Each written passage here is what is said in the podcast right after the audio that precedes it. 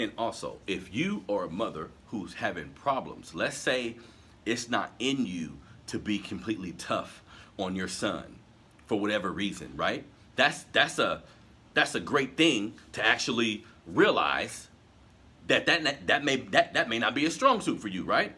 So in that case, you need to employ the father. You need to tell the father, "Hey, this is what I'm going through with him. He won't listen to me. We need I need you to help me." However, let me let me be clear. Some women like to shut the father out and act like they're the end all be all when it comes to the kid. Like they know everything. No, you're not gonna discipline my son. No, he know you can't come get him. You want to control everything about the little boy until his ass start being bad.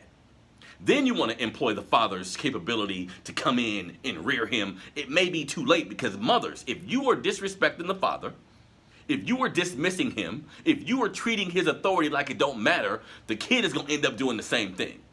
You see what I'm saying? So if you're in a situation where there is a father available, make sure throughout time, y'all, you trying your best not to shit on him. If you are dealing with a dude that, that ain't shit, you ain't got to say nothing to your kid.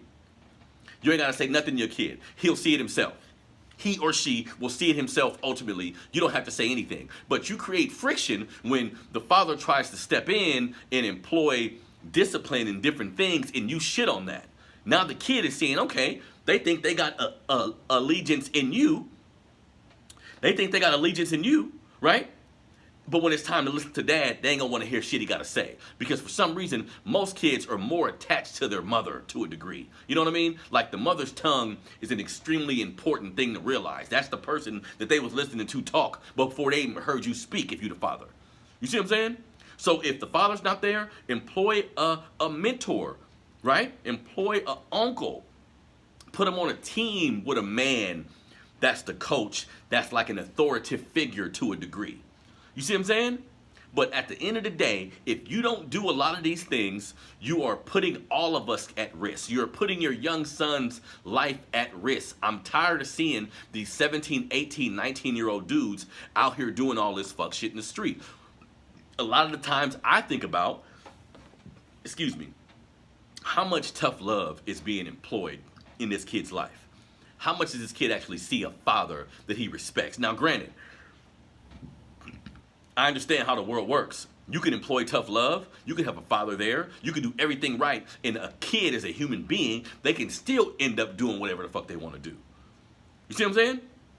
That could actually happen too. But we want to put ourselves in positions where we don't look back on our past with our children and regret anything. Or look back on our past with our children and think, okay, I shouldn't have done this. Or I shouldn't have done that. See, I don't, I'm a living testament to having those kind of issues. Even as good of a father as I was attempting to be, I look back and say, okay, right there you kind of fumbled that. That could have been done a little differently. You feel me? So that's why I come to y'all, man, because we, we need to understand the importance of our presence in our children's life. We need to understand the importance of understanding where we came from of learning history, of learning the history of our families, learning the history of our people. We need to understand the importance of knowledge and getting rid of materialistic shit, of loving each other, right? Figuring out different ways to come together. Stop gossiping all the goddamn time. Like being being as healthy as possible mentally. Not just with the food you eat or the people you around, but healthy as possible mentally. Like feeding yourself positive shit. Pick up a book pick up a book, read a book about any topic, anything that anything that interests you, just so you can expand your mind. Make sure your kids are reading, right? Make sure your kids are reading. Make sure your young kids, your young men have the ability to sit down.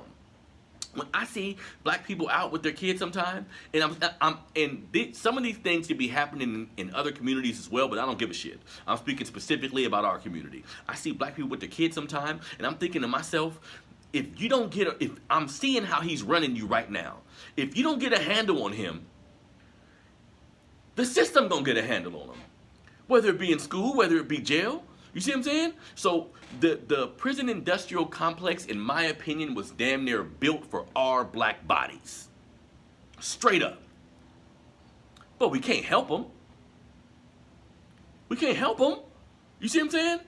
So yeah, there's systematic injustices that take place that, that at, like I said earlier, at every turn. But we have a say-so too. Don't make it easy on them. You see what I'm saying? We all these young men out here, all these young men out here thinking they in a gang. All these young men out here thinking they got a pimp, thinking they got to sell hella shit. Look, family, that's a dead end lifestyle. Period.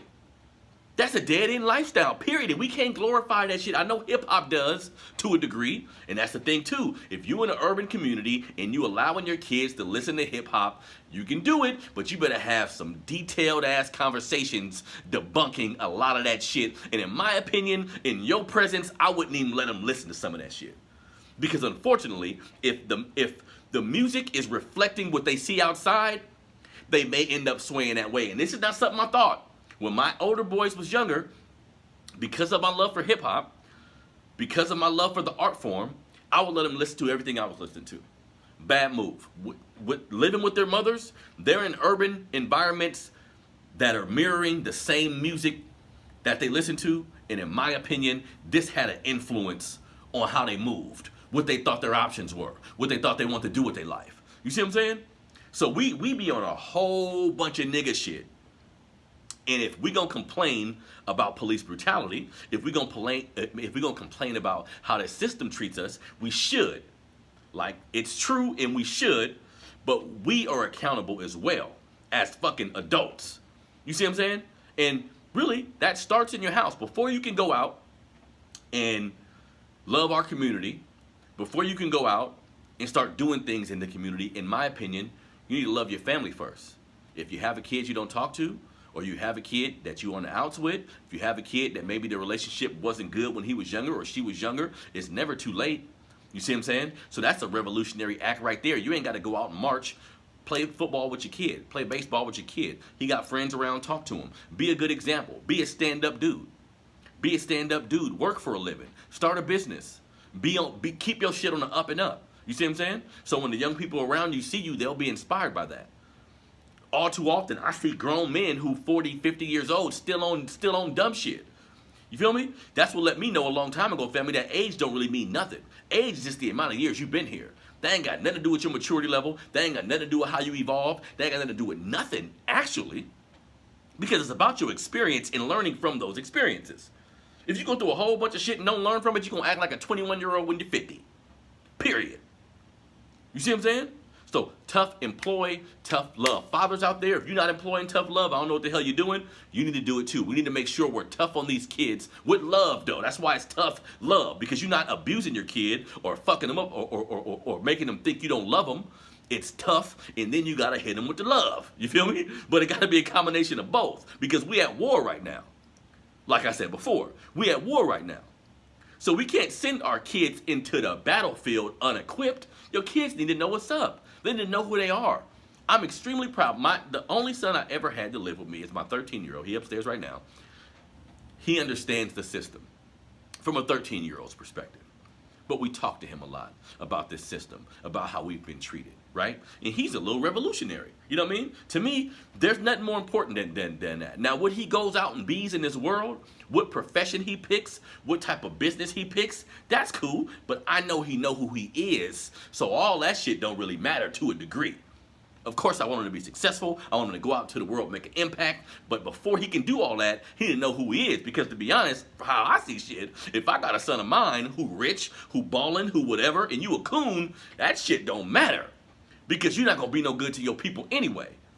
You see what I'm saying? Because that's what it's about anyway. Making sure our kids go off and be whatever, find a job, go to go to college, and then come back and be of use to our community. All of us need to be of use to our community. Like I was saying before, too many of us think we can just go vote. We can just go vote, go back to work, go back to our little enclave, not giving a shit about nobody in our community, but we but we voting. Who gives a shit about Kamala Harris and Joe Biden if you don't even love the nigga who lived next door to you? You ain't you, you ain't got love for somebody black in the street when you see him, you looking up, you you looking them up and down, thinking they got a problem with you. We need, man, we need to get rid of all that shit. We already got a war going on. We need to quit this internal strife that we got. Every time I cut on the internet, a lot of the dudes I listen to, a lot of people who are influential black people in our society who speak truth to power, they going at each other. They fighting over bullshit. Fighting over little non sequitur. Shit that ain't got nothing to do with nothing. Motherfuckers flexing their ego, flexing their power, flexing their knowledge. Some people get so much knowledge they feel they can talk down to you. So much knowledge they feel now they can call everybody out. You see what I'm saying? This whole cancel culture shit, where everybody want to call somebody out for being a scammer or for being fake or being. How about let's start with do this person love black people?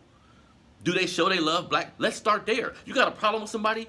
Do that. Do that shit privately.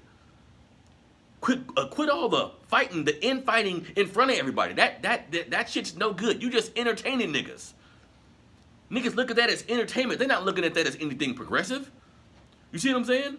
So tough love, family. Tough love, tough love, tough love. I want to thank y'all for tuning into another episode, man, of the Melanated Convo podcast. I appreciate everybody who reach out to me, who rock with the website, who rock with my Instagram page, who go to the YouTube page. I really appreciate it. If you haven't done so already, please go to Melanated Fathers TV on YouTube page, or I'm sorry, on YouTube. Subscribe to my YouTube page. Hit the like button on this video so I can get all my numbers up. The more the, the, the more numbers I get, of course, there's a financial aspect to it, but my biggest thing is being able to make a the biggest impact possible to everybody in my community. If I keep doing what I'm doing, the money's gonna come. I'm not worried about that. I'm worried about making an impact. I'm worried about changing the minds of 40 million black people that live in this country. And there's a lot of black people I rock with who are beginning to think more on a revolutionary side of things or just being cognizant of how we're being treated and standing up for us. And I love to see that shit. We, we, uh, we need to keep it going, family. As you see every day, every other week,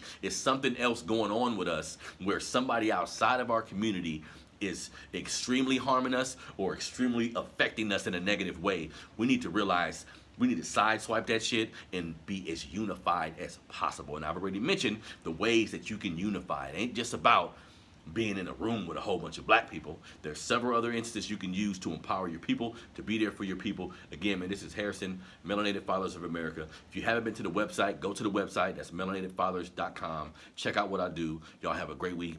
Y'all have a great weekend, man. I'm out.